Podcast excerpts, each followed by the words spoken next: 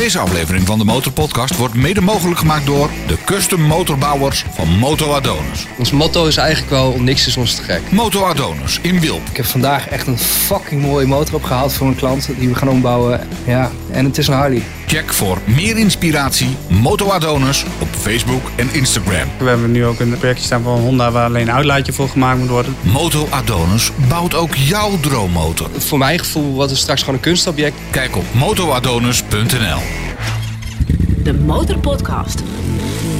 Passie voor motoren. Met Dennis QC en Peter Kroon. Aflevering 21 alweer van de Motorpodcast.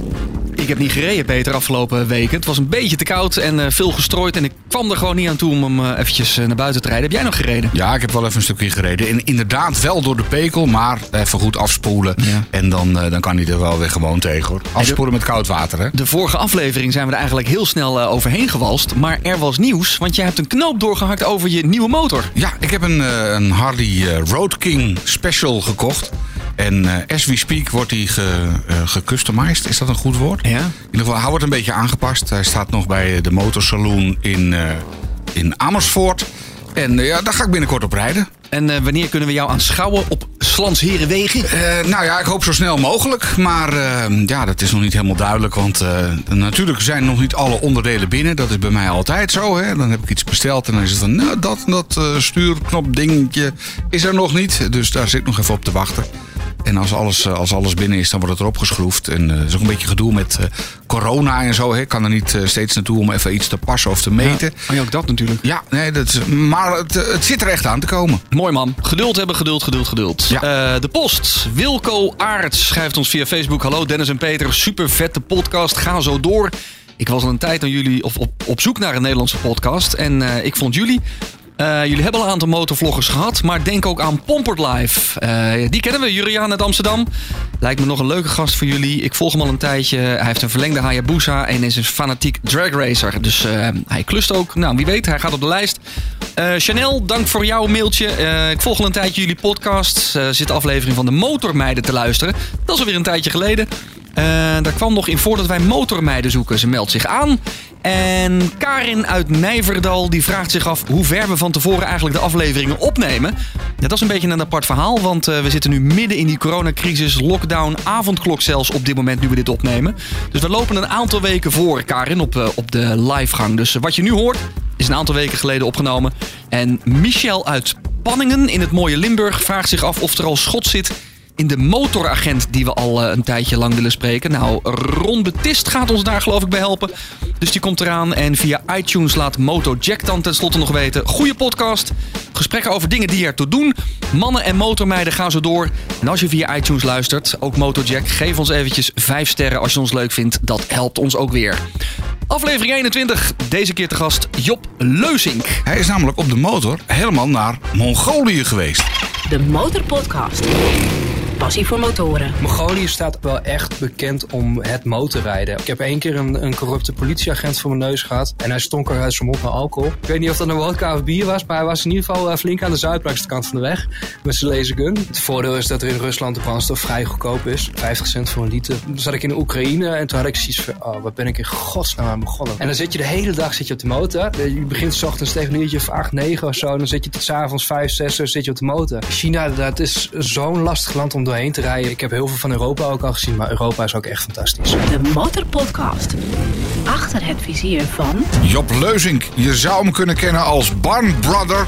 Maar hij is ook custom motorbouwer bij Moto Adonis. En in die rol spraken we hem al eerder bij de Motorpodcast. En uh, toen zei hij tussen neus en lippen door... maar ik ben ook even op de motor naar Mongolië geweest. En toen hadden wij allebei zoiets van... Uh, nou, daar moet je zeker even over komen vertellen in uh, de Motorpodcast. En vandaag is hij wederom te gast. Hij zit in de studio in Deventer in verband met uh, de coronamaatregelen. Job! Dat klopt, dat klopt. Welkom. Ja, dank je, dank je. Voor de tweede keer alweer, ja. Waarom gaat iemand naar Mongolië op de motor? Ja, dat, dat begint eigenlijk uh, met een droom. Um, ik, ik, ja, ik, heb, uh, ik ben motorbouwer, uh, momenteel als, als beroep. Um, En dat deed ik altijd als hobby. En ik had, er zijn heel veel motorbouwers over de hele wereld. En op een gegeven moment kreeg ik contact met iemand uit Mongolië. En die bouwde daar kosten motoren. En ik had zoiets van, oh, dat is vet, ik wil een keer naar je toe. En we hadden via Facebook best wel leuk contact met z'n tweeën. En toen heb ik eigenlijk tegen hem gezegd van, ooit kom ik naar je toe. En dat was, daar begon eigenlijk de, de, de, de droom. En ja, dan op een gegeven moment dan, dan ik was jongerenbegeleider, ik werkte in de jeugdzorg dan zit je bij een jongere thuis, waar ik dan nu toevallig uh, in de opnamestudio zit. Zit je te vertellen tegen hem van ja, weet je, je moet je dromen nastreven. Het is belangrijk om, de, om je dromen na te streven. En dan ergens in je achterhoofd brandt er een lampje van hé, hey, uh, Job, doe je dat zelf wel? Uh, ga je zelf wel je dromen nastreven? En eigenlijk op dat moment heb ik wel de knop omgezet om gewoon te stoppen met werken, mijn huur op te zeggen en op de motor te stappen naar Mongolië toe. Ja, maar wacht even naar Mongolië. Dat is, ik even gauw te rekenen, dat gaat toch wel richting de 10.000 kilometer zo ongeveer? Ja, al gauw richting de 10.000 kilometer inderdaad. Ja. ja. want het is, uh, ik moest ook even, ik, natuurlijk weet ik wel ongeveer waar Mongolië ligt, maar als je het dan echt googelt en op Google Maps kijkt, dan is het ook echt een pokkenend weg tussen, tussen Rusland en China. Ja, het is echt een heel eind weg. Ik vind het wel grappig, want ik heb zeg maar mijn hele route wat ik heb gereden, heb ik uitgestippeld op, op, de, op Google Maps. En dan ben je aan het uitzoomen, uitzoomen. En op een gegeven moment kun je gewoon niet meer verder uitzoomen. En dan heb je nog niet je hele route erop staan. Het is, ja, het is belachelijk ver. Ja. Hoe lang is het ongeveer rijden van, uh, nou, je zit in de buurt van Apeldoorn naar uh, Ulaanbaatar? Dat is de hoofdstad hè, van Mongolië. Ja, klopt. Ulaanbaatar. Uh, ja, ik, ik heb er zelf heb ik er anderhalve maand over gedaan. Uh, maar met heel veel rustdagen ertussen. En in theorie, als ik terug ga rekenen, zou je het in 14 dagen kunnen doen. Dus dat is, is heel vlot. Maar ik heb eigenlijk maar 14 echte reisdagen gehad. Want neem ons even mee dan, als je, als je even op de kaart kijkt, hè, van, van Nederland naar helemaal het, het oosten. Ben je ja. dan door Rusland gereden of ben je uh, wat zuidelijker door het Oostblok gereden? Ik ben door, door Rusland gereden, ja. En waarom ben, door uh, Rusland? Want dat, dat lijkt me juist een uh, weliswaar heel mooi, maar ook lastig land om doorheen te rijden. Ja, dat was eigenlijk wel ook een beetje de uitdaging. Want het is wel. Um, Rusland is best wel een land waar we heel veel over in de media krijgen, natuurlijk. Mm -hmm. um, en voornamelijk slechte dingen van uh, het verkeer, uh, nou ja, de president en dat soort dingen. En ik had zoiets van ja, maar ik vind het juist leuk om dat soort dingen op te zoeken. Om gewoon ook een keerzijde voor mezelf te hebben. Dat eigenlijk uh, dingen wat we hier in de media zien, dat het zo af en toe niet klopt. Um, en dat heb ik wel echt ervaren. Want ik heb Rusland echt als een heel mooi land ervaren. Maar ook de mensen, ook uh, het verkeer. Alles is daar echt wel heel erg goed geregeld. En ik heb geen enkel moment gehad dat ik echt zoiets had van... wat doe ik hier? Waar ben ik aan begonnen? Is Rusland ook het e eerste deel waar het een beetje spannend werd? En bijvoorbeeld Duitsland. Als je dan vanaf Deventer vertrekt, dan kom je als eerste in Duitsland terecht. Ja. Dat is niet heel ja. spannend, neem ik aan. Nee, je begint in Duitsland en dan ga je, ga je door richting uh, Tsjechië, Polen. En het eerste spannende vond ik echt wel Oekraïne. Dat was, wel de, dat was ook de eerste echte grensovergang. Dat vond ik wel het eerste spannende land, maar ook dat viel allemaal heel erg mee. En waarom vond je dat spannend? Ja, omdat had je, je de papieren die, niet in orde of zo? Uh, jawel, ik had alles wel zat in orde. in maar dan, dan is is, je niet mee mocht nemen? Ja, nee, nee, helemaal niks. Maar het is juist die, die, die echte grensovergangen. Normaal gesproken rij je hier Nederland uit en dan ben je, uh, ben je de grens over. Uh, naar Duitsland of België of weet ik veel wat.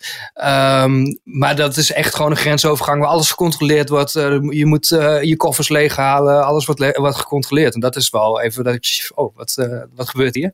Want dan ben je gewoon niet gewend. En hoe ging die vuurdoop, die eerste echte check? Ja, echt uh, heel makkelijk. Ik, het was wel grappig, want dan, uh, er staat een hele lange rij als je Oekraïne in wil rijden met auto's en vrachtwagens. En nou ja, dan sluit je als brave, brave Nederlander sluit je achteraan in de rij aan. En iedereen die had zoiets van, wat doe jij hier? Je rijdt op een motor, rijd er langs heen. Ja, hup, gas erop. Dus nou ja, ik had zoiets van, nou, oké, okay, gaan we dat doen. Dus dan rij je gewoon langs die hele rij. En ik denk dat die, die rij wel een kilometer lang was. Dan rij je langs die rij heen en je bent ik was eigenlijk binnen een uurtje was ik die grens over en was alles geregeld. Het oosten van Oekraïne, daar zijn ze toch nog altijd een beetje aan het knokken, hè? De Russen ja. tegen de Oekraïners. Uh, en dan moet je daar doorheen. Ja. Nee, nee, dat nee. Ik ben, nee, ik, uh, de, de Krim is dat, maar daar ben ik niet doorheen gereden en ook heel bewust. Uh, je kunt best wel noordelijk van, van Oekraïne blijven en dan kun je Rusland inrijden en dat is vrij rustig allemaal daar je ziet vaak van die ramptelevisieprogramma's, hè, wegmisbruikers en zo, zijn vaak filmpjes uit Rusland waar auto's aan de lopende band op elkaar knallen. Wat is nou het, um, het, het grote misverstand? Of is dat totaal niet het geval. Nee, ik heb dat helemaal. Natuurlijk, er zijn er altijd in Rusland een aantal tussen die wat harder rijden. Maar uh, over het algemeen wordt er allemaal niet heel erg aan de snelheidslimiet gedacht. Maar het zijn, uh, de, de wegen in Rusland zijn allemaal 90 wegen. En dat is echt lange stukken met alleen maar 90. En mensen die gaan er automatisch 120, 130 rijden. En ik ook. Dus dat maakt het dan zo af en toe wel dat je gevaarlijke situaties. Maar ik heb wat dat betreft helemaal niks, geen gevaarlijke situaties voor mezelf gehad. Nee. Um, Even voor de beeldvorming, zomer... wanneer reed je? Reed je in de zomer, winter? Wanneer reed je? 17 augustus ben ik vertrokken, okay. 2018. Nou ja, dan wordt het dan wel weer wat kouder natuurlijk. Ja, dat is de zomer uh, voorbij. Ja, het, was, het liep een beetje mis met mijn visum aanvragen. Want je moet natuurlijk voor Rusland en voor, uh, voor Mongolië moet je een visum hebben. En uh, in eerste instantie zou ik mijn reis in één gedeelte doen. Dus dan moet je ook een double entry visum hebben voor, uh, voor Rusland. Maar daar liep het allemaal mis mee. Um, en ik heb daar echt wel vier, vijf maanden op moeten wachten voordat ik überhaupt alles binnen had. Dus ik ben veel te laat op de motor gestapt. Want eigenlijk was de bedoeling ergens in juli, uh, juni uh, om op te stappen. En dan lekker te reizen. Misschien nog een deel van Kyrgyzstan, Tajikistan te doen. Maar dat zat er dus niet in. En toen ben ik wel gaan rijden. Toen had ik van ja weet je, ik heb nu mijn visum, dus let's go. Maar ja, inderdaad, dan wordt het koud. En zeker het laatste stuk was wel, uh, was wel erg koud. Zat je hem niet te knijpen dan? Was, was er ook een, een, een, een zeg maar een, hoe heet het, laatste moment waarop je niet meer had gewild? Vanwege de kou? Of, uh, ja, dat wel. Ik, ik denk als het nog een maand later was geweest, want het uh, voornamelijk Mongolië en het, en het laatste deel Rusland kan gewoon heel erg koud worden. Dat, ja, dat zijn temperaturen die we hier in Nederland niet kennen. Ja, ik las dingen van uh, het landklimaat, dus het kan van 40 plus naar 40 min gaan. Niet op één dag. Ja, maar... klopt. Ik, even kijken wat, wat het momenteel doet in Mongolië, maar het is nu min 27 om precies te zijn. Ja, dat, dat is niet echt lekker rijden. Nee, nee, en het, het werd ook echt wel flink kouder toen ik daar uh, heen reed. En daarom heb ik eigenlijk, want ik um, reed eigenlijk Oekraïne in. Ja, ongeveer Oekraïne reed ik in. En toen heb ik eigenlijk wel besloot gemaakt, uh, besluit gemaakt van ja, ik ga dit niet in, in één rit redden om heen en weer te rijden. En zeker omdat ik ook de tijd wil nemen in Mongolië. Daar wil je natuurlijk dingen zien. En uh, dat, dat, uh, het was zonde voor mij om in één streep heen en weer te rijden, uh, daarheen te rijden en in één streep weer terug te rijden. Dus uh, toen heb ik die vriend van mij uit Mongolië een, een bericht gedaan van, hey, kan ik mijn motor stallen bij, jullie, bij jou? en dat was geen probleem. Dus ik heb mijn motor daar gestald, ben in het vliegtuig teruggestapt en een, een, half jaar later ben ik weer, weer die kant op gevlogen. De Motorpodcast. Passie voor motoren. Elke twee weken in je favoriete podcast app demotorpodcast.nl. En wil je er zeker van zijn dat je niet één aflevering van de Motorpodcast mist? Abonneer je dan eventjes, gratis en voor niks, in je favoriete podcast-app. En laat ook eventjes een eh, reactie achter. En beoordeel onze podcast eventjes met drie, vier of wat mij betreft vijf sterren. In deze aflevering van de Motorpodcast praten we met Job Leuzink. Op door de weekse dagen is hij eh, custom bikebouwer bij Moto Adonis. Maar voor de hobby eigenlijk is hij eh, ook even een stukje gaan toeren. Een uh, slordige 10.000 kilometer richting Mongolië om daar een vriend op te zoeken.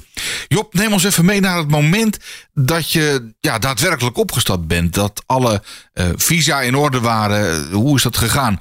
Bel je die vriend dan op in Mongolië en zeg je van... Uh... Kom eraan. Nou, het was eigenlijk wel een hele rare situatie. Want ik, en ook wel een nare situatie achteraf. Ik heb natuurlijk mijn huis opgezegd, mijn huur opgezegd... om echt wat langer uh, te gaan reizen. En toen ben ik even een tijdje bij mijn moeder gaan wonen. En op zich kan ik, ik kan, mijn moeder is een wereldvrouw en ik kan er heel goed mee overweg. Um, alleen bij elkaar in één huis wonen was toch wel wat lastig als je een aantal, aantal jaren al op jezelf hebt gewoond dus ik ging weer bij mijn moeder wonen. En mijn moeder had zoiets van, oh ja, die visums duren lang en je zal al lang weg zijn en bla bla bla. Dus toen kreeg ik mijn visum binnen en toen zei ze van, oh uh, ja, dan kun je nu ook weg. En toen ben ik eigenlijk die, die ja, dat zei ze echt letterlijk. En toen ben ik eigenlijk die dag zelf nog opgestapt. En heb ik mijn, want ik had mijn koffers niet eens ingepakt. Ik had alles wel uitgelegd van wat ik allemaal mee wou nemen. Ja. En toen heb ik mijn koffers ingepakt en ik ben eigenlijk uh, die dag nog op de motor gestapt. Ja. En uh, met mazzel had ik vrienden in Duitsland zitten die een, uh, een hotelletje dingetje daar hebben. Daar heb ik even twee of drie dagen even, even, even rustig settelen. Even zorgen dat alles goed ingepakt was. Even de mindset weer goed zetten. En dan uh, daarna ben ik echt pas gaan rijden. Maar had je dan niet veel meer voorbereiding nodig? Ik kan me voorstellen buiten een visum dat je ook je motor een aparte check nodig heeft. Ja, uh, ik heb maar, weet je, ik, heb, uh, ik ben motormonteur van mezelf. of custom bouwen. Um, dus ik weet ook genoeg van motoren. Dus ik heb eigenlijk mijn hele Africa Twin. Want ik reed op een Africa Twin RD07. Ik heb eigenlijk mijn hele Africa Twin heb ik wel eens een beetje uit elkaar gehad en alles nagekeken. Nieuwe wiellagers, alle kleine dingetjes wat je maar kunt verzinnen. Is, was wel vervangen voordat ik wegging. Achteraf had ik dat niet gedaan. Want achteraf um, had ik wel wat meer avontuur in mijn, in mijn uh, reis willen hebben. Voornamelijk met mijn motor. Nou ja, had... bedoel, je kunt beter op een goed afgestelde, goed in elkaar gezette motor. Daar, daar ga je ja, toch niet uh, op avonturen. Mijn, jawel, maar mijn verhaal begon eigenlijk met het, uh, met het, met het boek van Paul. Paul van, van Hoof. Ja. Um, die op zijn oude Goezie ook de wereld rondging. En dat, dat doet hij op een oude Goezie. En uh, niks geen voorbereiding. En die, die, nou, hij is ook niet handig. Dus hij, kan, hij is ook afhankelijk van andere mensen. En dat is wel het avontuur ook deels. En ja, als ik het nog een keer ga doen, dan wordt het echt een oud hok. En uh, dat wordt niks aan. Dan gok je het erop. Ja, dan gok je het erop. Ja, maar jij bent, jij bent ook gewoon zelf handig. Ja, dat scheelt een hoop. Dus, ik bedoel, ook al knalt er wat van die bike of uh, jij zet hem aan. Je moet wel een, een, een onderdeel hebben natuurlijk, maar jij kunt in principe alles zelf. Ja, ja, en dat, dat, zo goed had ik het ook voorbereid dat ik echt alles onderweg ook zelf wel kon repareren. Ja. Is het wel bevallen op de Africa Twin? Is, is die geschikt voor zo'n reis? Ja, een Africa Twin is echt een wereldsmotor. Dat is echt voor, voor dat soort reizen is dat echt, uh, echt werelds. Ja, ja. Dat Geen pijn in de billen? Nee, ik had een, een heel goed zadel erop zitten. Uh, vering was helemaal afgesteld. Uh, wat dat betreft, het was een wereldsmotor. Ja. Na de Oekraïne, hè, dan, dan ben je dan door Rusland verder gereden? Of heb je Kazachstan meegepakt? Nee, ik heb uh, um, alleen maar Rusland meegepakt. Omdat ja. ik um, uh, anders met mijn visums niet uitkwam. Oh ja, tuurlijk, ja. Ja. Dus, dat, dus ik heb alleen maar Rusland gereden naar Mongolië toe. Hebben er nooit mensen in jouw omgeving gezegd van... Job, doe dit nou niet, jongen. Dit is echt... Dit is onverstandig. Ja, ik vraag me af of de mensen in mijn omgeving hadden, die, zijn, die, uh, um, die hebben gezegd van oh, Job, dit moet je gaan doen. Ik denk dat grotendeels zoiets dat van waar, wat de fuck, waar, waar begin je aan Job? En uh, natuurlijk zijn er altijd een, een, altijd een, aantal vrienden van je die zeggen van oh vet, dit, uh, dit moet je gaan doen. Maar de grotendeels van de mensen om me heen die hadden echt van Job, waar begin je aan? En dan, dan kom je in Mongolië, want dat is dan je laatste grensovergang. Ja. ja. Hoe was die grensovergang? Want dan heb je een soort van status bereikt van ik ben er. In ieder geval in het goede land. Ja, dat was uh, heel bijzonder. Zeker dat, dat, dat statusgevoel van ja, ik ben er. Maar hij, was, um, hij ging veel te makkelijk de grensovergang van Mongolië. En dat bleek achteraf ook. Uh, want ze hebben de helft van de papieren niet ingevuld. Die ik eigenlijk nodig had. Dus uh, ja, achteraf ging dat te makkelijk. Want zij moeten bij de grens iets invullen op jouw papieren? Ja, er is, uh, je hebt de Mongol Rally. Dat is een rally die uh, met auto's gedaan worden. En dan mag je volgens mij een auto van, even uit mijn hoofd, iets van 1000 euro hebben. En dan moet je daarheen rijden vanuit, uh, vanuit Europa. En die auto's die werden allemaal gedumpt in Mongolië. En iedereen die vloog dan terug. En die auto's die lieten ze overal achter, overal nergens. En daardoor hebben ze bij de grensovergang nu zo dat je een papier moet hebben. Waarin staat van, nou ja, je bent op de motor, dit is je motor, bla bla bla. En als jij het land verlaat, dan moet jij ook met jouw voertuig moet je het land ook verlaten. Want anders kun je het land helemaal niet uit. Of je moet daar een goede, goede reden voor hebben. Dan moet je naar, uh, naar, de, naar de gemeente thuis of weet ik veel. Op zich een goede regeling, toch? Een hele goede regeling, ja. inderdaad. Ja, ja. Ja. die, die, Alleen dat ja. hebben ze dus bij mij niet ingevuld. Dus uh, ik ging het land uit en toen hadden ze zoiets van: je hebt dat papier helemaal niet. Nee, dat klopt. Dat had ik niet. En leverde dat probleem op of mocht je doorrijden? Nee, uiteindelijk uh, was er een, uh, een oude, oude man bij de, bij de grensovergang die heeft me geholpen. En ik moest wat geld toegeven en het was prima. Ja, zo werkt dat daar, hè? Beetje geld zo toegeven. Zo werkt het daar. ja, goed. inderdaad. Nou heb ik de, de wiki er even op nageslagen. En de pagina van Drie op Reis. er staat hier ja. het wegennet van Mongolië. Vanwege de zeer lage bevolkingsdichtheid. Uh, er wonen maar 3 miljoen mensen en het land is 40 keer zo groot als Nederland, las ik hier. -hmm. uh, immense afstanden, bla bla bla. Het wegennet is bijzonder dun. Er zijn zo slechts 5000 kilometer uh, aan wegen is verhard. Hoe ja, was het rijden daar? Nou, het was. ehm, het is heel erg veranderd. In de afgelopen. Ik denk, ik weet niet wanneer die Wikipedia erop is gezet. Oh, dat weet ik ook. Maar ehm, het is heel erg aan het veranderen daar. De, de, eh, het, de Chinese staat die zitten in volgens mij voor het wegennet. En die zijn gigantisch veel wegen aan het bouwen daar zo. Om ook de infrastructuur van China blijkbaar beter te krijgen. Ik weet niet waarom ze het precies doen. Het wegennet is gewoon... Eigenlijk kun je naar de hoofdstad van, eh, van Mongolië echt gewoon over hele goede wegen rijden. Is het vergelijkbaar dan met Nederlandse wegen? Of hoe, hoe moet ik dat zien? Ja, ja eigenlijk wel. Ja. Oh. Oké, dat valt dan weer reuze mee. Ja, dat viel ook reuze mee. Ik had ook echt wel verwacht dat er meer overrood zou zijn. Maar natuurlijk, ja, overrood zoek je ook op. Dus ik, dat heb, ook echt, heb ik ook echt wel gedaan. Ik heb echt wel eh, eh, van de weg afgereden en gewoon stukken helemaal geen, eh, geen verharde weg gehad. En allemaal in je eentje, hè? Ja, nou, ik reisde in mijn eentje inderdaad. Alleen je komt onderweg zoveel mensen tegen die ook aan het reizen zijn, die ook eh, eigenlijk hetzelfde doen. Je voelt je eigenlijk op het moment dat je wegrijdt hier uit Nederland, voel je je uniek. Dan heb je echt van, oh, ik ga iets doen wat eigenlijk bijna niemand doet. Totdat je dan onderweg bent en kom je alleen maar andere motorrijders tegen die ook die kant op gaan of die ook zoiets hebben gedaan. En eh, ja, dat is echt heel bijzonder. Echt, en ook bizar eigenlijk. Hoe gaat dat dan? Dan zit je op een gegeven moment halverwege in Rusland, in eh Chelyabinsk, in het Vijfsterrenhotel al daar. Dat is dan maar 50 euro per nacht voor vijf sterren. Dat is niet duur. Nee, de eerste, eerste eh, contact met andere motorrijders was in de, bij de grensovergang van Oekraïne naar eh, Rusland. En dat, was, dat is wel een mooi verhaal. Toen kwam ik ehm, net voor de grensovergang, ging ik nog even tanken in Oekraïne.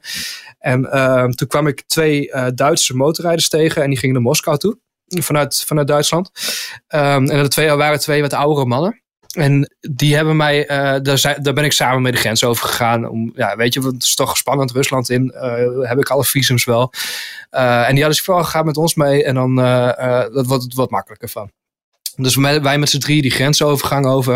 En dat ging eigenlijk allemaal hartstikke makkelijk. Er was eh, een, eh, een grensbewaker daar. Zo, er was een jonge kerel waar ik een hele tijd mee heb staan kletsen. En was allemaal, ging dat heel eh, prima.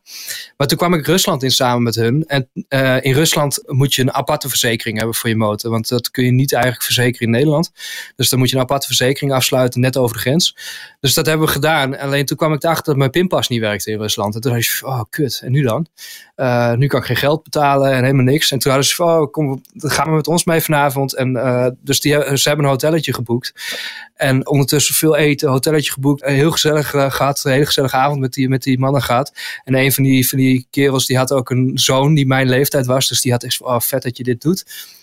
En de volgende dag, nou ja, Rabobank gebeld, gezocht en mijn pinpas het deed. Dus die deed het uiteindelijk wel weer. En toen wou ik ze betalen. Toen zei ik van, oh, eh, wat, eh, wat krijgen jullie van me? Ah, nee, niks. Nee, dit is voor jouw reis. En, dit is, en dat zijn hele bijzondere momenten Ja, dat je met andere motorrijders meemaakt. Ja. Ja. Heb je, heb je later nog contact gehad met die gasten? Dat stel ik me zoiets bij voor. Hè? Dat als je dan eenmaal in Mongolië aan bent gekomen en zij zitten nog ergens in Rusland.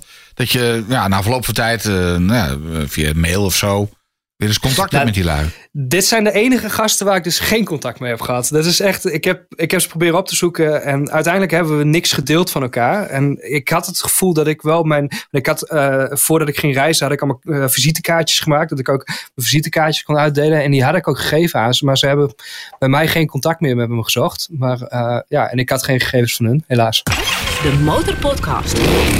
Passie voor motoren. En als jij die passie voor motoren en motorrijden met ons deelt, abonneer je dan ook eventjes gratis op de Motorpodcast in je favoriete podcast app. Dan eh, krijg je iedere twee weken een nieuwe aflevering te horen. En laat ook eventjes een reactie achter. We zijn benieuwd wat jij vindt van deze Motorpodcast. En in deze aflevering praten we met Job Leusink. Hij is op door de weekse dagen custom bikebouwer bij Motor Adonis. Maar hij heeft ook een schitterende motorreis gemaakt via Rusland. Helemaal naar Mongolië. Hey, Ja. hoe, hoe, was, hoe was Mongolië verder zelf? Want je, bent- je bent de grens over, maar dan moet je nog een heel stuk, neem ik aan, tot, eh, Ja. tot, tot die vriend van jou. Ja, het was. ehm, ehm, ik begon Mongolië en eh, kwam ik in. En er was een eh, festival aan de gang in Mongolië. En eh, het Eagle Festival. En dat is een heel bekend festival wat in Mongolië. Daar gaan mensen over de hele wereld die, die vliegen erheen om, daar, om dat te zien. Dat was aan de gang en daar ben ik heen gegaan. En dan heb ik een, weekend ergens in de middle of nowhere het festival mogen meemaken. En dat was wel voor mij de eerste, eerste wat ik echt heb meegemaakt van Mongolië. En dat was gewoon fantastisch. Dat is gewoon, ja, die, die, die oude mannetjes uh, in hun ja, uh, eigen gemaakte pak. En dan op het paard. En dan met zo'n met zo'n zo'n eagle eigenlijk op hun, uh, op hun arm. En dan zijn ze dat vanuit vroeger af aan gingen ze daar altijd mee, mee jagen en dat soort dingen. En dat, dat, hebben ze, dat doen ze dan nu in een festival. En dan gaan ze er een beetje laten zien hoe ze dat jagen doen. Maar dat was, ja, dat was wel echt mijn eerste ervaring met, uh, met Mongolië. En dat was super vet. Nou is mijn Mongols niet het allerbeste. Hoe deed jij je communicatie daar dan? Ja, Engels. Ja, is dat, is dat vond ik heel wonderbaarlijk dat grotendeels echt wel Engels praten. Ook daar. Mm. Ja. Ja. Zeker in de, in de ja, wat deels wat toeristische punten, dat spreken ze redelijk goed Engels allemaal. Dit klinkt eigenlijk allemaal ja, bijna te mooi voor woorden. Alles gaat goed. Ik wou net zeggen, het is allemaal makkelijk. Geen storing, geen pech. heb je niet één momentje gehad dat je, ja, behalve die pinpas dan, maar dat je even zoiets had van, jongens, ik zit er doorheen. Hè. Ik rij in de middle of nowhere, wat is het, over de P242 of de E22, hè? Dat, dat zijn die wegen waar je volgens mij over hebt gereden. Ja, ik heb het alvast een beetje opgezocht, een beetje ja, research gedaan. Dat je op een gegeven moment denkt van, oh, waar ben ik mee bezig, zeg. Nou ja, dat is eigenlijk in elke reis is dat normaal om dat te hebben. En dat, is, dat vind ik ook wel. Ik begon eigenlijk mijn, toen ik zei tegen, tegen mijn, mijn oud jongen van oh, ik moet mijn dromen achterna gaan. Ben ik, eigenlijk begon mijn droom dat ik eigenlijk wel een half jaar weg wou. En nou, dat viel al een beetje in duigen ondertussen naar Mongolië toe, omdat ik en al te laat wegging. En ja, je, je financiën gaat er harder doorheen dan dat je lief hebt en dan ben je eigenlijk, zat ik tegen, zat ik in Oekraïne en toen had ik zoiets van, oh, wat ben ik in godsnaam aan begonnen? Wat ben, wat ben ik aan het doen? En ik moet nog een heel stuk. Het is nog, Oekraïne is voor mijn gevoel nu echt om de hoek hier zo. Um, maar ik moet nog zo ver. Ik ben nog maar op een kwart of weet ik veel wat Oekraïne was. En dat was wel, daar heb ik echt wel momenten gehad dat ik zoiets van, wat ben ik mee bezig? Maar ja, Um, wat ik dan deed is gewoon een paar dagen even lekker op een camping zitten, mijn tentje opzetten, even gewoon een paar dagen niks en even weer tot mezelf komen. En ja, daarna weer opstappen. En ook, ook al was de keuze geweest om op te stappen en terug te keren naar huis, ook dat was prima geweest. Ik denk ook wel dat het scheelt dat jij gewoon lekker relaxed, weet je, als je dan ergens een paar dagen wil blijven hangen, blijf je lekker hangen, rij je door, rij je een stukje door. Ja, dat vind ik ook wel. Dat is, was wel, dat is voor mij wel de intentie van reizen. Dat je, er moet geen tijdsdruk aan zitten. En op een gegeven moment zat er wel die tijdsdruk van het festival aan. Mm Dat wou ik heel graag zien. Um, dus dat was wel deels de tijdsdruk. En dat vind ik achteraf is dat ook wel jammer. Want ik heb, in, uh, ik heb heel veel couchsurf gedaan. En couchsurf is een, uh, een platform net als een soort van Airbnb, alleen een onbetaald. Mm -hmm. um, en dan geef je aan van, nou ja, over twee of drie dagen ben ik in die stad. En uh, mag ik bij jou op de bank overnachten? En, uh, of heb je een bed voor me of weet ik veel wat. Um, dat heb ik heel veel gedaan. Dat is, dat is altijd gratis. En het zijn alleen maar reizigers die dat doen. En dat heb ik in Rusland heel veel gedaan. En dan kom je zoveel mensen tegen. En iedereen die had zoiets van... Oh, blijf een paar dagen. En uh, gezellig. En weet ik veel wat. Waren ze niet enorm had... verbaasd dat ze dan een Nederlands kenteken plaats zagen? Of überhaupt dat je uit Nederland kwam en daar alles van wilde weten? Ja, dat was, het, dat was op een gegeven moment ook het vermoeiende. Want ik deed dat dus elke avond, het couchsurfen. Ja. En dan zit je de hele dag zit je op de motor. Je begint s ochtends tegen een uurtje of acht, negen of zo. En dan zit je tot s avonds vijf, zes uur zit je op de motor. En ik vind het heerlijk om die hele dag een beetje te rijden. Alleen je bent wel moe aan het einde van de dag. En dan ga je daarna nog couchsurfen. En dan, willen ze, dan ja, er komt altijd wodka bij kijken. Ja, ja en, dan slaap je wel lekker. En een hele hoop bier. Inderdaad, slaap je heerlijk. Alleen je moet je de hele tijd je hele verhaal weer vertellen. En dus op een gegeven moment heb ik ook wel echt besloten om gewoon ergens in de middel of nowhere mijn teentje op te zetten. En ziet straat van, nou, weet je, ik wil even alleen zijn. Doei. Wat wilden ze weten dan elke keer van je?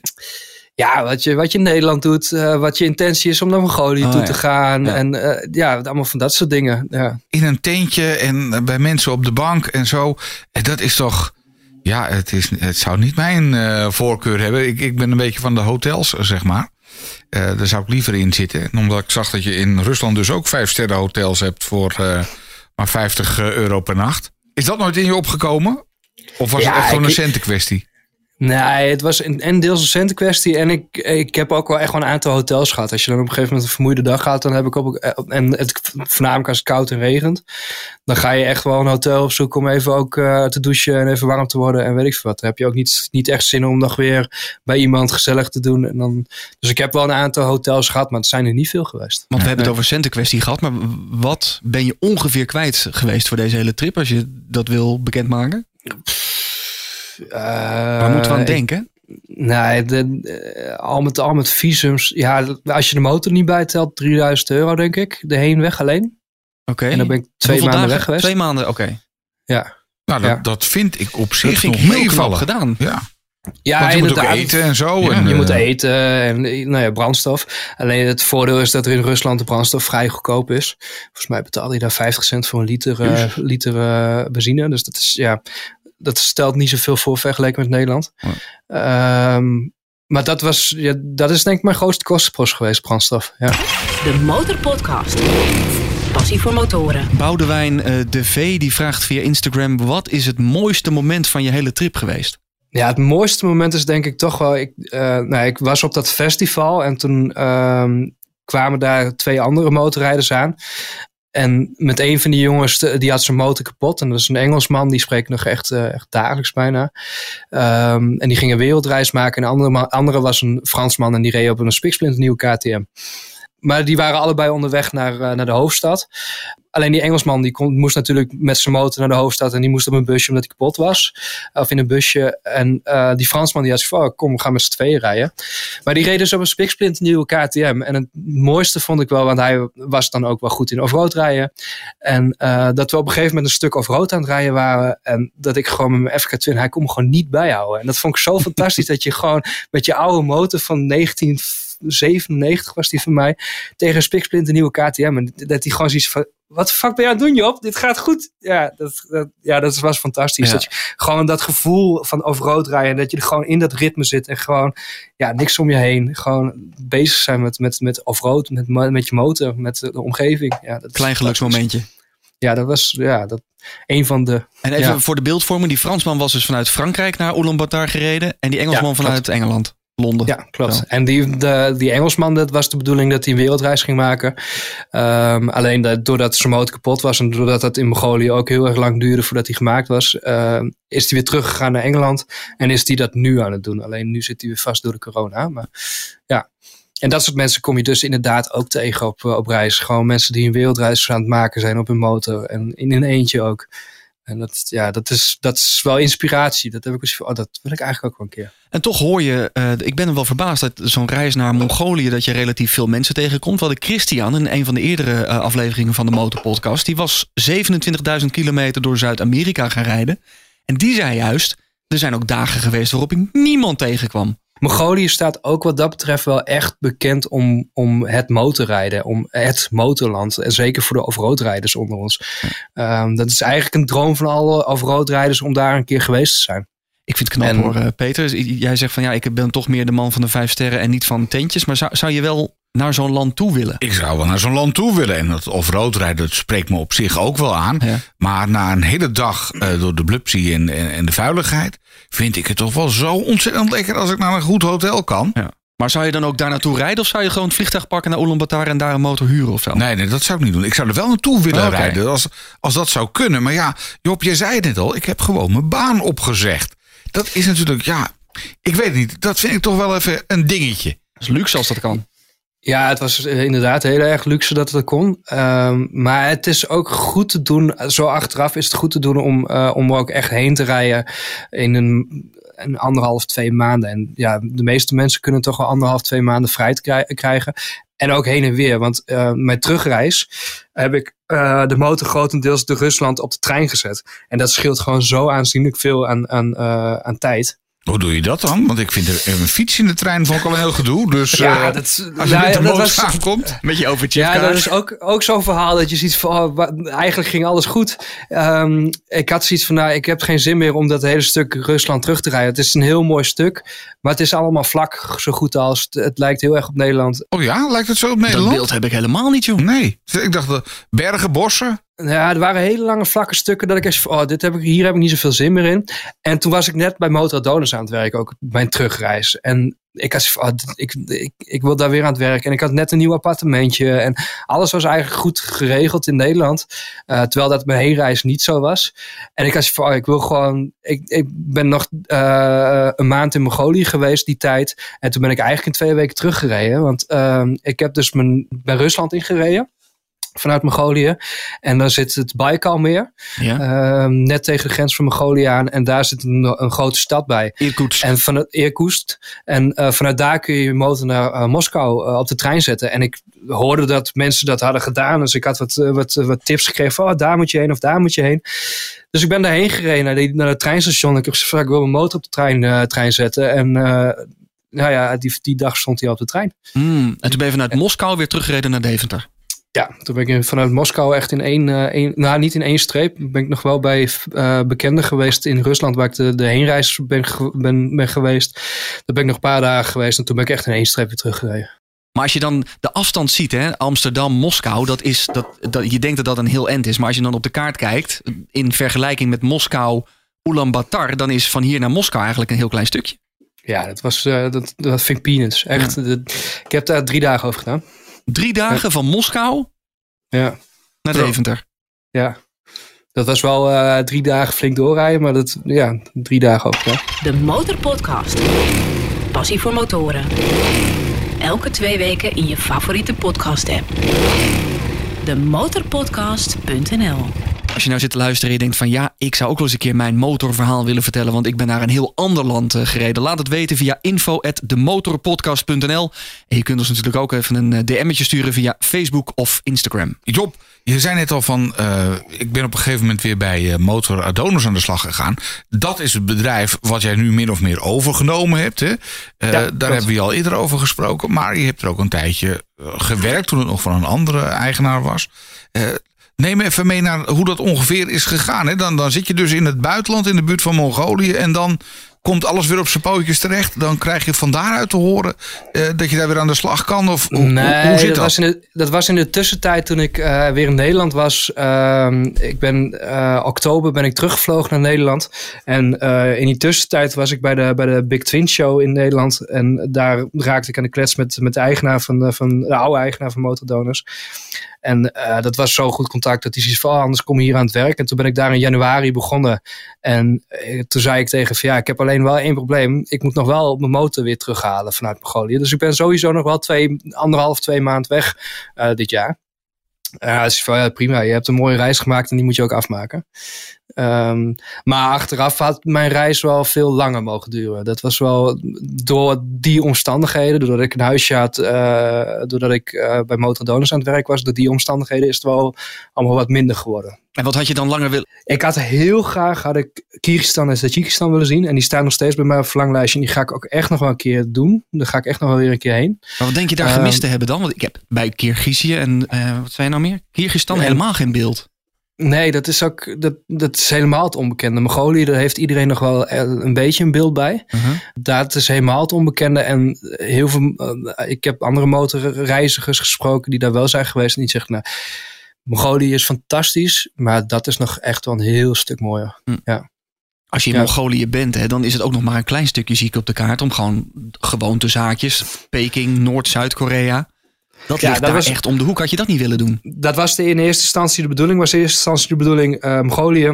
En dan vanuit daar eh, China door en dan richting India, eh, Indonesië die kant op. Maar China, dat is zo'n lastig land om doorheen te rijden met je eigen motor. Je moet in China moet je en een Chinees eh, rijbewijs hebben. Eh, je moet je motor op een Chinees kenteken. En dan moet je nog met een gids.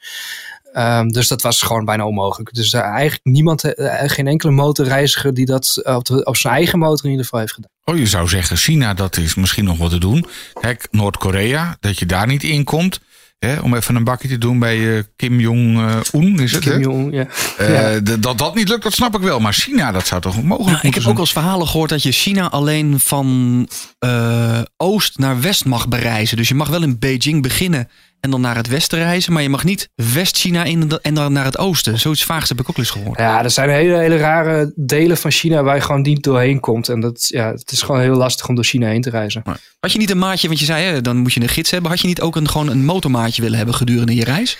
Deels wel, om gewoon je ervaringen mee te delen en je, je reis mee te delen. Zeker nu zo achteraf, weet je, je doet het in je eentje. En dit is eigenlijk de eerste keer dat ik mijn hele verhaal vertel zo. En natuurlijk doe je dat aan je vrienden en weet ik veel wat. Om het mee te delen, dat wel. Maar aan de andere kant, eh, ik weet ook als je met z'n tweeën reist, is het altijd lastiger om contact te krijgen met andere mensen. Omdat je toch altijd met z'n tweeën bent. En altijd met z'n tweeën. En als je in je eentje bent, komen toch mensen wat makkelijker naar je toe om even te vragen: hey, wat, wat doe je hier? En dat, dat maakt het wel, het alleen reizen het mooie, vind ik. Nou, dan, dan moet je wel met de locals praten. Dat is, uh, ja, dan komen ze inderdaad naar je toe. Ja. Nou ja, inmiddels ben je weer ja, ben je met een bedrijf begonnen. Eerst de Barn Brothers en nu heb je dus Motor Adonis overgenomen. Daar gaat natuurlijk heel veel tijd in zitten. Dus ja, de volgende reis, ik weet het niet Job, volgens mij uh, pas als je 60 bent. Het kriebelt echt aan alle kanten. En zeker nu in deze coronatijd dat je ook eigenlijk geen kant op kan. Wat ik wel op mijn reis heb, heb ervaren is dat het is heel mooi om zo ver weg te gaan. Alleen, ik heb heel veel van Europa ook al gezien, maar Europa is ook echt fantastisch. Ja. En dat daar, daar uh, dus ik denk dat voorlopig blijft het even Europa inderdaad. Um, er zal altijd op mijn verlanglijstje staan om, om nog ergens weer, uh, weer verder uh, weg te gaan. Maar ja, Europa is ook fantastisch. Nou heeft corona je dat inzicht gebracht. Maar wat heeft de reis naar Mongolië je geleerd of bijgebracht? Toch wel het alleen ook kunnen zijn. En dat, dat we allemaal mens zijn en dat je allemaal, bij iedereen die, die, die is behulpzaam. En er zullen altijd wat mensen tussen zitten waarvan je ziet oh, wat, uh, wat moet jij? En dat heb ik ook wel ervaren. Maar over het algemeen zijn, is iedereen heel behulpzaam en iedereen wil je helpen. Ja. En dat is wel, wel het bijzondere ervan. Dus ja. is Mongolië verder een veilig land om doorheen te rijden? Ja. Gewoon qua criminaliteit bedoel ik dan? Ja, ja, Rusland was wat minder veilig. Achteraf bleek ook dat ik in steden ben geweest wat, uh, wat best wel veel criminaliteit was en of is. Um, dat wist ik op dat moment helemaal niet. En ik ben daar gewoon doorheen gereden. En het was prima en ook overnacht en weet ik veel wat. Maar dat, over het algemeen heb ik niks ervaren dat, qua, qua criminaliteit. Of, ik heb één keer een, een corrupte politieagent voor mijn neus gehad. Um, maar daar werd ik al eigenlijk, voordat ik begon met mijn reis, werd ik, uh, omdat je best wel veel met andere reizigers ook erover hebt, van nou ja, waar moet je op voorbereiden? En um, zeiden ze ook, ja, je, hebt gewoon in Rusland best wel wat corrupte agenten. En uh, als ze beginnen bij jou over dollars, dan, uh, dan gaat er maar gewoon niet mee in zee. Want ze hebben, doen niks met dollars in Rusland. Dus dat is gewoon totale onzin dat ze dollars van jou willen. Dus op een gegeven moment werd ik aangehouden door een politieagent met een, met een lasergun. Die zei, ja, jij rijdt te hard, die rijdt te hard. En dat is een beetje krakkemikkig Engels, zei hij dat. En uh, ja, uh, 50 dollar, 50 dollar. En toen had ik als oh ja. En hij stonk uit zijn mond naar alcohol. um, ik dacht dus dat ik je vodka niet rook. Ja, nou ja, de, die rook ik echt wel. Jeetje. Okay. Ja, ik weet niet of dat een wodka of bier was, maar hij was in ieder geval uh, flink aan de zuidelijkste kant van de weg met zijn lasergun. En, uh, maar hij bleef daar maar staan van ja, 50, uh, 50 dollar, 50 dollar. En ik zei van ja, weet je, ik, ten eerste, ik heb geen dollars, want we betalen hier niet met dollars. Um, ik had ze achteraf, natuurlijk heb ik, je neemt altijd iets dollars mee, omdat je dat, dat is redelijk ja, makkelijk. Uh, redelijk veilig om mee te, mee te betalen overal. Maar ik had ik ga je niet betalen. Wat, uh, wat wil je nou van me? Ja, je reed te hard. En toen zei ik van, uh, laat even je laser kunnen zien dan. Dan wil ik wel zien dat ik te hard reed. Want ik wist zeker dat ik niet te hard had gereden. Ja, laat even zien dan. En toen was hij aan het toetsen op de lasergun. En toen kon hij het me ook niet meer laten zien. En toen had hij van, ik heb er echt gewoon een kwartier staan bakkeleien met hem. En toen zei hij van, nou, rij me door, rij me door, rij me door. Heb je voorbereidingen getroffen voor, voor dat soort dingen? Stel je voor dat je wel een keer in de problemen zou zijn gekomen. Ja. Met telefoonnummers of contacten hier en daar? Ik, heb, ik had een tanktas op mijn, op mijn, uh, op mijn motor. En daar ja. zat een doorzichtig vakje aan de bovenkant waar je vroeger altijd je, je kaart uh, in deed. En daar had ik nu een, uh, een, een, papier met daarop SOS. En dan ook de telefoonnummers van mijn vader en van mijn moeder en dat soort dingen. Zodat op het moment dat ik zou vallen, dat ze altijd die tanktas vinden en altijd zien van nou ja, SOS. En ook in mijn telefoon kun je dat instellen. Dat je gewoon -hmm. zonder ook maar je, je te onderlokken, dat kun je gewoon, dan kon je kon, kon ze bellen met mijn telefoon. En eigenlijk een van de dingen waar je eigenlijk niet bij stilstaat, maar wat achteraf ik heb het geluk niet nodig gehad. Maar wat achteraf wel heel goed was, is dat iemand die ook zo'n reis had gemaakt, die vertelde tegen mij van, weet je wat je moet doen? Je moet een extra portemonnee meenemen. Je doet gewoon in je boszakje, doe je gewoon een extra portemonnee, daar doe je geld ook in. Je, geen lege portemonnee, daar doe je geld in, dan doe je een paar oude pasjes in. Niet te veel geld, maar ook niet te weinig. Mocht je een keer overvallen worden, mocht er een keer iemand zijn die zoiets van, oh, ik uh, wil je geld hebben, geef me Oh, geld. Geef je gewoon die portemonnee mee. En dan je uiteindelijk echte portemonnee, waar gewoon je echte pasjes in je, in je echte geld, kun je gewoon ergens achter uh, verstoppen, zodat ze die niet, niet tegenkomen. Dan zijn ze Ja. altijd wel voorzien van een portemonnee met iets geld. Ja. Maar je had geen afspraken gemaakt met, joh, ik moet elke dag even contact hebben. Heb ik twee dagen geen contact, moet je, weet ik veel, de ANWB helplijn bellen of zo? Nee, ik heb er geen afspraken over gemaakt. Maar achteraf, um, dat, was, dat vond ik ook het bijzondere van mijn hele reis. Uh, ik reed Rusland in en um, dan ga je naar zo'n telefoonwinkeltje en dan ga je een simkaart halen. En dan denk je van, nou, kijken of je bereik hebt. Nou, je haalt een simkaart, kunt onbeperkt internet halen. Kost me 5 euro of zo voor die hele maand. Dus dan haal je zo'n simkaart met onbeperkt internet, onbeperkt bellen. En je hebt overal in Rusland heb je gewoon internet en je kunt bellen en je kunt alles doen. Dus ik heb echt wel hele dagen, want ik had een, een hele goede headset in mijn, uh, in mijn helm zitten. Uh, hele dagen met mijn, uh, met mijn vader aan de telefoon gehangen bijvoorbeeld. En met iedereen aan het bellen. Dus zit je gewoon lekker op je motor te toeren door Rusland. En dan ben je aan het, aan het kletsen met iedereen. Dat is en een ook beetje muziek luisteren. Ja, dat was heel apart. Ik heb zelfs op, op een gegeven moment onderweg. Uh, ik had heel veel uh, 3FM aanstaan onderweg. En uh, op een gegeven moment heb ik een appje gedaan in de 3FM-app. Van uh, ik rij je op mijn motor in Rusland. Dus ben ik ook nog even in de, live in de uitzending geweest. En ja, dat zijn wel leuke dingen. De Motorpodcast. Passie voor motoren. Via Instagram ook nog een andere vraag van World on Wheels. Had je verder nog andere bijzondere dingen bij je? Qua tent- en kookspullen bijvoorbeeld? Ja, ik had alles bij me. Ik had een tentje bij me. Um, ik had uh, goede slaapmatjes, dat soort dingen. En kookspullen inderdaad. En dat vond ik... Ik hou van koken. Ik vind het heerlijk om te koken. En ik vond het ook heerlijk om op reis te koken. Want dan heb je zo'n zo'n enkel gaspitje waar je dan... Ik had zo'n brandstofbrandertje waar je gewoon je benzine in gooit. Mm -hmm. En dan ben je aan het koken op je eigen gaspitje met de spulletjes die je bij had. Ik had ook kruiden meegenomen en dat soort dingen. Met de spulletjes die je bij je hebt. En dan maak je gewoon ja, leuke dingen, lekkere dingen, wat, gewoon, ja, wat je eigenlijk thuis niet opkomt, maar gewoon een beetje creatief iets, iets lekkers in elkaar, uh, elkaar maken. Wat is dat dan in Rusland? Ik, ik moet altijd denken aan ja, vreselijke lelle vlees met vet eraan en zo. Dat, zoiets stel ik maar voor bij, bij, bij Rusland. Je heeft zelfs een kapsalon gegeten, zag ik. Ja, dat was wel heel bijzonder. Ik heb een, een uh, uh, dat was echt in het oosten van Mongolië. Dat is ook nog weer een verhaal apart. Ik, uh, maar eerst even op het eten. Wat ik, in Rusland is inderdaad heel veel vet bij het vlees. En ook Mongolië is heel veel vet bij het, aan, het, aan het vlees nog. Goulash? Ja, goulash. goulash. Ja.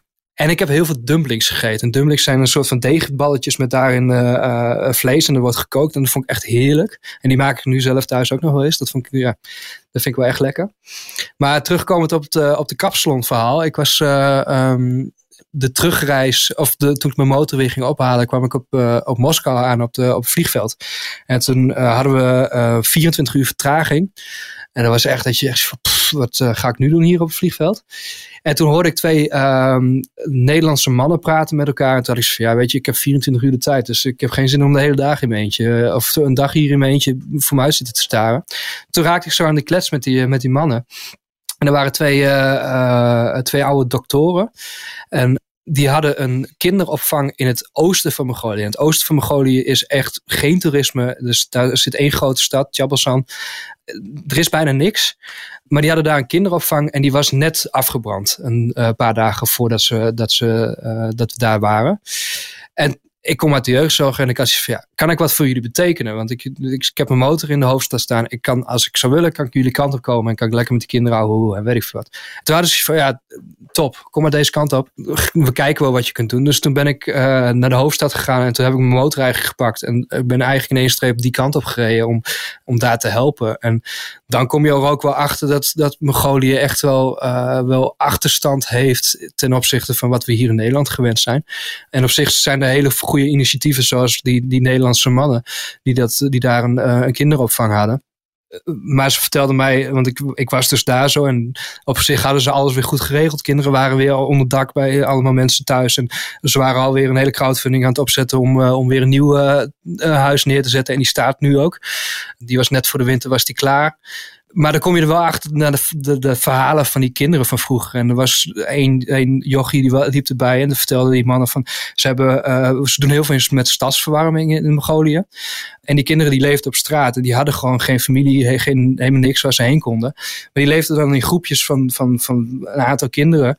Leefden ze op straat en in de winter wordt het natuurlijk heel erg koud daar zo. Dus dan leefden ze ondergronds in die tunnels van de stadsverwarming. En dat zijn wel dingen dat je echt, ja dat is heel bizar. En dan zie je gewoon zo'n kindje lopen. Dan zie je gewoon zo'n kind lopen en die is dan helemaal vrolijk omdat, omdat ze hem opgevangen hebben. En uh, ja, dat zijn wel hele bizarre dingen dat je, dat je ziet van ja, dus hebben we het wel heel goed in Nederland. Ik denk dat dat wel een van de grootste dingen ook is wat ik wel heb meegenomen vanuit mijn reis. Dat je, dat, uh, dat je, Het paspoort wat we hebben hier in Nederland, dat je Nederlandse paspoort is echt goud waard. Bijzonder hè? En dan toch gaan mensen hier protesteren omdat ze twee weken niet naar de action kunnen. Ja, klopt. Ja. Had je Ja. niet zoiets van, ik wilde eigenlijk wel, als je dan de motor Adonis niet zou hebben gehad, had je daar niet willen blijven?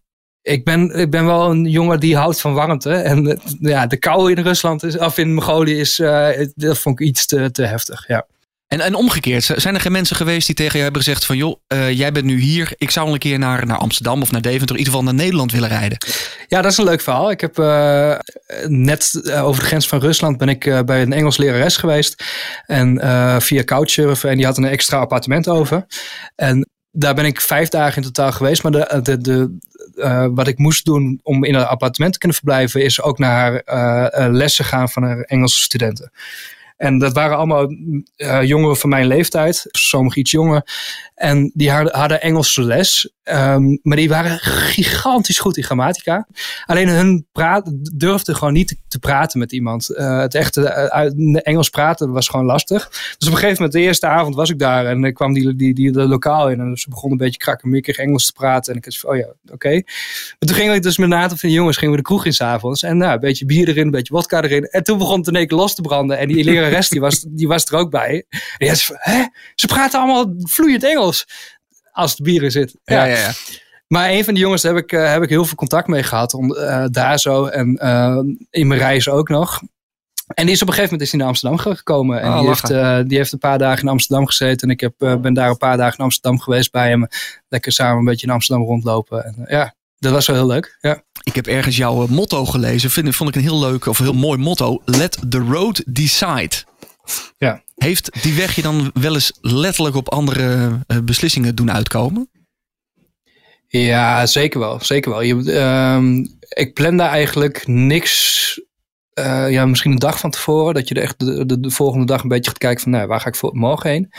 Dat was een beetje mijn planning. Maar ik wou gewoon gaan en kijken wat andere mensen zeiden van oh, daar moet je heen of daar moet je heen. En dat heb ik op reis wel echt gewoon een paar keer gehad. Dat, eh, dat je in Rusland komt bij een familie thuis. En wat ze van oh ja, dit is echt wel mooi om even heen te gaan. En dat, dat, ja, dat heb ik wel een aantal keer gedaan.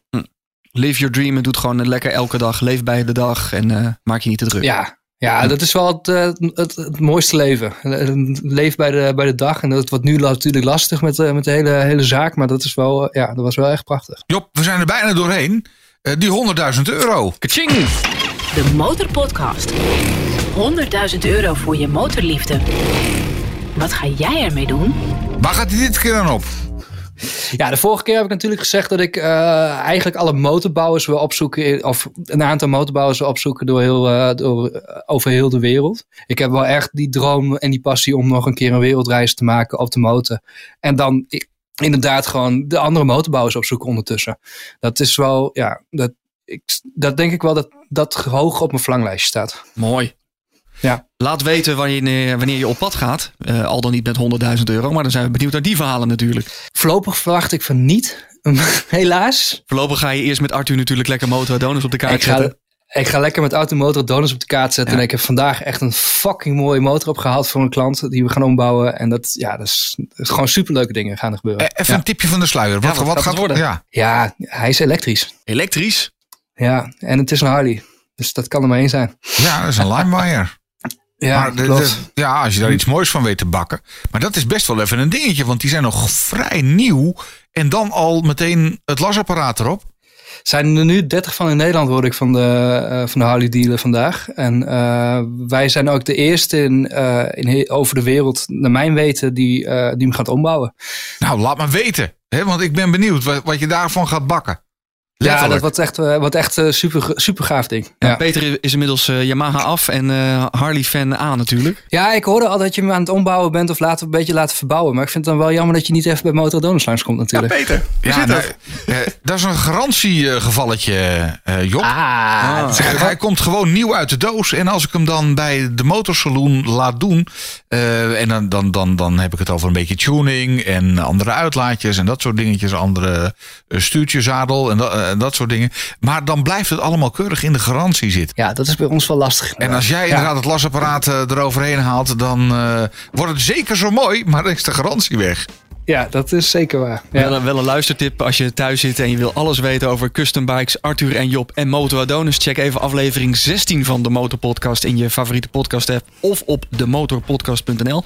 Volgens mij zijn we er doorheen, eh, Peter. We zijn er doorheen. Top. Job, als je weer op reis gaat, laat het ons Ja. weten. Of neem naar Rusland wederom je mobieltje mee. En je weet nu hoe je met ons contact moet maken. Vanuit Deventer. Dat kan ook vanuit Moskou. Ja, of Ulaanbaatar. Of, eh, Ja. Nou ja, voorlopig wordt het denk ik Europa. Maar Ook net goed. wat ik zei, ik denk dat het, dat, dat, ehm, eh, wat ik wel wil overbrengen is dat Europa ook mooi is. En misschien dat ik dat, dat aankomend jaar of misschien volgend jaar wel een keer ook bij jullie weer ga doen. Maar volgens Gewoon mij zijn de, de mooie plekjes van Europa te laten horen. Volgens mij zijn Peter en ik daar eh, volmondig mee eens dat Nederland, maar ook Europa zeker eh, mooi genoeg is om eventjes doorheen te karren.